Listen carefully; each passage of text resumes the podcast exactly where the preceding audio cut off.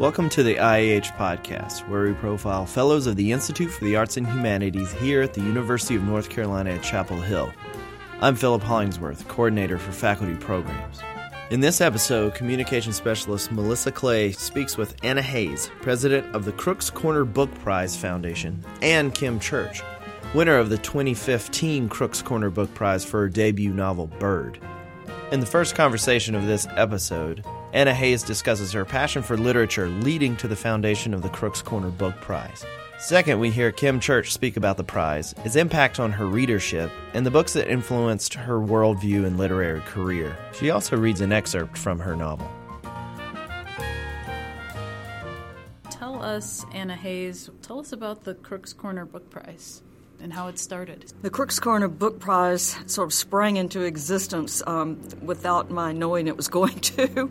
um, I have, over time, spent a lot of time in France mm-hmm. and um, have always just loved the cafe culture there and the way that's such a big part of people's lives, and in particular of what they call the literary cafes, which historically were where, you know, writers would go and spend the day. It was uh, still, to some extent, you can have your office at the cafe and meet your friends there and write mm-hmm. entire books there and whatever. And so beginning in about the nineteen thirties, some a couple of these famous literary cafes um, began offering very prestigious book prizes, and a number of them do even now today. And I just thought that was a wonderful intersection of, you know, the literary life and cafe life, and food for the brain, food for the mind, food for the body. And um, I would come home and just natter on about this to my friends, and they got really tired of hearing about it. And finally they said, "No, okay, stop. We're going to do it." And I said, "Okay." And we actually formed a little committee, and we began to think it through, and we talked about it, and we said, "Well, what kind of prize would we would we be interested in doing?" And we said, "Well, what kind of writer has the toughest time?" And we thought, well, probably a writer who has just published his or her first novel, mm-hmm. because even getting a first novel published is so, so difficult, and then to get any attention is really, really hard, mm-hmm. especially nowadays. So we said, okay, fine, we'll we'll have a prize for a first novel. And then we thought, well, we can't possibly manage, you know, every first novel that's published every year in the United States. And so we narrowed it down, after some thought, to a debut novel set in the American South. And so then we said, all right, who's going to be our restaurant? Yes. And the obvious answer was Crook's Corner. And why is that? Because Crook's is an iconic Southern restaurant with a long history and tradition of, you know, artistic participation. Book writing chefs, Bill Neal, who was one of the founders, was a uh, well-known author. And Bill Smith, who's a current chef, has also published a number of books. They're both writers. And, you know, it's just kind of a writer-artist-musician hangout, and always has been. Mm-hmm. And so we approached uh, Gene Hamer and Bill Smith at uh, Crook's, and they cottoned to the idea right off and have been a wonderful partner and have really it's, it, they've made this prize their own. Mm-hmm. And so they have um, – and, and Bill Smith says when he travels around the country, you know, people know about it. Oh. And so it's it's been um, it's been good for them. And, and, and we've, meanwhile, managed to produce this book prize, which is about to – we're about to award our fourth annual prize. And what is the date for that? That will be January sixteenth. Mm-hmm. Coming up, and there'll be a big party at Crook's for invited guests, and um, we we're keeping the name of the winner secret. I know, but I'm not going to tell you. Okay. And what is the prize? The prize is this year will go from one thousand dollars to five thousand dollars, mm-hmm. and on top of that, we stole an idea from one of the famous French literary cafes, Le Flore.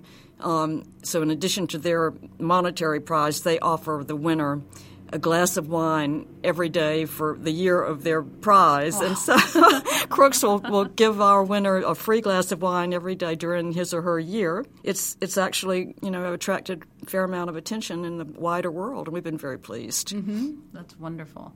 And we, uh, here at the I A H, um, we hosted the uh, Emerging Writers Cafe, which featured past winner and publishers and Talk a little bit about how that event was conceived. Well, I don't know how that event was conceived. That was a total surprise to me and such a welcome one. It was wonderful.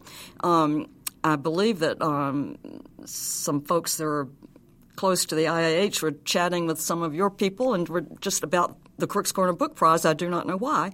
Then serving director had said, well, why don't we do something for the community? Mm-hmm. And so your wonderful creative team over here came up with the idea of this French cafe evening, which we would have a panel with one of our former winners and some other writers and a director of marketing at Algonquin Books. So we invited people to come. We had, what, about, I don't know, twenty-five people or something yes. like that, mm-hmm. um, all of whom seemed to be aspiring writers in the community mm-hmm. working on their first novels. So they got a chance to ask the panel questions about the writing process, the publishing process, the marketing process. Um, and we got lots of nice things to eat and drink, and mm-hmm. the room was made up to look like a, a French cafe with round tables and tablecloths and flowers, mm-hmm. and it was just delightful. And I think I think people enjoyed it and found it very informative. Thank you. Thank you. Now we will hear Melissa's conversation with Kim Church on her novel Bird and the challenges of being a fiction writer with a law practice. You are the winner of the Crook's Corner Book Prize in two thousand fifteen for the book Bird. Tell us about your book. Bird is the story of Addie Lockwood, a woman who in her thirties, uh, she's an independent single woman, she has an unplanned pregnancy, and decides on her own to give her baby up for adoption and keeps this a secret from everyone, including the baby's father, without appreciating the effects this is going to have on everyone, most of all her. The Crook's Corner Book Prize is awarded to a debut novel set in the South. What element of your book is, is set in the South? Most of the book is set in the South. Addie and the uh, baby's birth father are uh, from North Carolina. They grow up together in a small Piedmont town called Carswell. And Addie uh, lives in North Carolina her whole life. The baby's father moves to the West Coast. So there are some other settings in the book. There's California, there's Nevada, there's Arizona, a few places west. But for the most part, the book is set in North Carolina. Addie goes to school in Greensboro and then ends up buying a bookstore in Raleigh. One of the ways that this story is told is through letters that Addie writes to Bird. And I wanted to ask you if you could read the one of the first letters from the very beginning of the book. Yes, and this is not the first letter that Addie writes to Bird, but it does open the book. Dear Bird, this is how I told your father. We climbed up on his roof. We could see the ocean, wrinkles of light in the distance. I was wearing a billowy cotton skirt. I wanted to look soft, unthreatening, unself-consciously pretty. I wanted your father to love me. My legs were pale, not used to sun in winter. I had painted my toenails lavender. I wanted him to be a little sorry he hadn't loved me all along. The roof of his apartment was flat, asphalt, all grit and sparkle. He was glad to see me, he said. He didn't ask why I'd come back. He unfolded an orange blanket from his sofa bed, and we laid out our picnic. Smoothies, crinkle-cut fries from his favorite stand on the beach, canned peaches from his kitchen, and barbecue I'd brought from home, packed on dry ice. So much food. I had to make myself eat. I chewed slowly, counting each bite the way you're supposed to, though I couldn't remember how high to count. A warm breeze ruffled my skirt. Your father offered to spike my smoothie, but I covered my cup with my hand. I wish I could tell you we were young, inexperienced, not yet grown-ups or ready to be. That's the story you're expecting, isn't it? We were thirty-two. We'd grown up together. Everything about the afternoon, our picnic, the roof, the sun, the salty air, your father's pilled orange blanket, him sitting close and warm beside me, had been coming all our lives. After we'd eaten, when I couldn't put it off any longer, I told him my news, the news I had carried across the country to deliver in person. I thought if I could see him when I told him, I would know what to do. I was delicate telling him, artful as I'd practiced, so artful he didn't understand at first what I was saying. He blinked like the sun was hurting his eyes, the big white California sun, dazzling, warm, even in February. So tell me about your winning the Crook's Corner Book Prize. You were the second winner, I believe. I was, after Wiley Cash, who won the first year. Mm-hmm. Um, and that in itself was an honor because I think a lot of Wiley. Um, oh, it was a it was a wonderful validation and recognition, and um, and just um, it felt like the arms of home just opening wide and, and encircling me. It, the Crook's Corner Prize is awarded fairly early in the prize cycle. So mm-hmm. my book came out in uh, March of twenty fourteen, and the prize was awarded in January of twenty fifteen. And most prizes would have been and were awarded later than mm-hmm. that. So this was also an early prize. And I think that was important because it's it, any kind of prize attention causes a book to get more attention mm-hmm. from booksellers, from readers, from reviewers. And I think that really did – the book had been longlisted for a big national prize in the fall, but Crook's Corner was the first one that it won. And um, it just really did open up a lot of doors, I think. Mm-hmm. And um, I know that a lot of readers told me that they picked up the book because it had won mm-hmm. the prize. Right.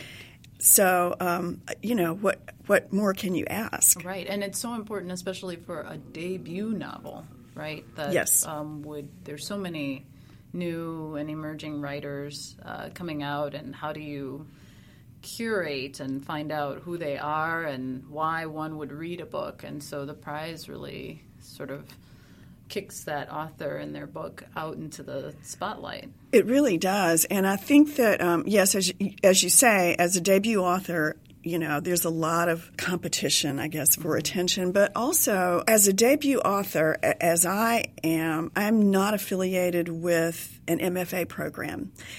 I've practiced law for thirty-some years, mm-hmm. and I don't quite know how to say this, but people's expectations of the first novel from a, a trial lawyer are really different than they than they would be from, let's say, someone who's coming out of of uh, graduate school, sure. um, who's who's got an M F A. Um, I, I do think that a lot of people think that, you know, lawyers who who write on the side must be dilettantes. So I do think that the expectations are different, and I think that winning a literary prize and getting that sort of literary stamp on your book really goes a long way toward overcoming what I perceive to be a, a kind of a strange preconception, I mm-hmm. guess, about lawyers who write. Yes. You were a participant in our Emerging Writers Cafe that we had earlier this month, and a lot of the questions from all of our guests centered around advice to writers. What's some advice you would give to emerging writers?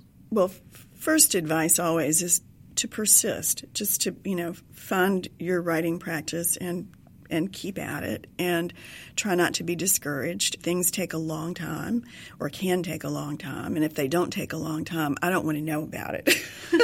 For me, they take a long time.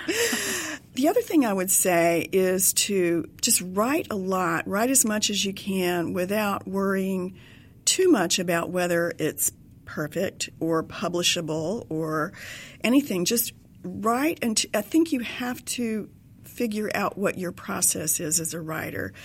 People work differently, um, and this was one of the things that came up at the cafe. You know, some people have a word count that they like to achieve every day. I've never been one of those writers. Mm-hmm. It, it's a question of figuring out what works for you and then learning to trust that process, especially if you're working on a longer project. I began writing poems years ago. Mm-hmm. And then in my thirties, I started to write short stories. And so writing a novel felt like a real stretch for me, and it was really daunting. And it was, I think, one of the hardest things for me was to live with the mess of it for so long, because it really is a mess for a long time. And it takes a lot, a lot, a lot, a lot of revision. So, mm-hmm. but I think it is a question of learning to trust your your own process and figuring out that it will get you there eventually. Right. And as an author, I, I want to ask you, we ask everyone um, on our podcast, what is a book that changed your life? Changed my life in terms of writing, or changed my life in terms of the rest of my life? However you want to answer that question. Um, okay, so for, I'll answer for writing. I had never considered writing fiction. I always wanted to write, and I wrote poetry when I was young, most of it pretty bad. But I um, I did not consider writing fiction. I, I wanted to write. I wrote songs. I wrote in a journal. Of course, I did lots of writing for work. But I read a book of stories by Raymond Carver, and I had not studied Carver. I hadn't As I say, I hadn't been to grad school, and I think he was sort of the rage in mm-hmm. in the eighties. But I hadn't, I wasn't familiar with him. But I read um, a book of his stories, and I had never thought I had the material for fiction.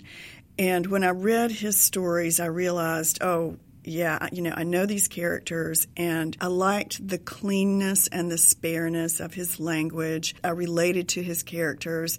There was something in Carver that gave me permission to write. And uh, the other thing that happened at the same time was I lost my father. He was he was very young when he died, and um, and it was one of those life is short moments for me. And so, and I read Carver, I guess, within the year after my father died, and once I read my first book of his stories, I read everything he'd written. And and then I just started writing my own stories and taking classes and working with writing groups, and, and took it from there. So in terms of – and, I, you know, I can't go back and read Carver now. It, it doesn't have the same impact on me. Interesting. I probably know too much about his life. You know, I read the wonderful biography that came out a few years ago. And so it just – I, I don't approach it in the same way. But he did open that door for me, mm-hmm. I would say. So that's certainly a writer who influenced me, uh, changed my life. But then, you know, as a young person, I mean, I read a lot of books that shaped the way I think about the world. Mm-hmm. Joan Baez wrote a book called Daybreak, which I don't necessarily recommend as great literature, but it really taught me about pacifism and civil disobedience and nonviolence. In Cold Blood totally shaped my view of the death penalty. I mean, there are a number of books like that that really shaped my world and moral and political views, I would say. Thank you. Thank you so much. This has been a wonderful interview. Thank you for coming. Thank you for having me. It's really nice to be here and see you, and be on campus when it's all cold and it smells like leaves and winter. Yes, yes. It's a quieter time. Check back at i e h dot u n c dot e d u for the latest news on our fellows and upcoming events at Hyde Hall. You can find all our episodes of the podcast on our website, as well as iTunes, SoundCloud, and Stitcher. Please like us on Facebook and follow us on Twitter at i e h underscore u n c.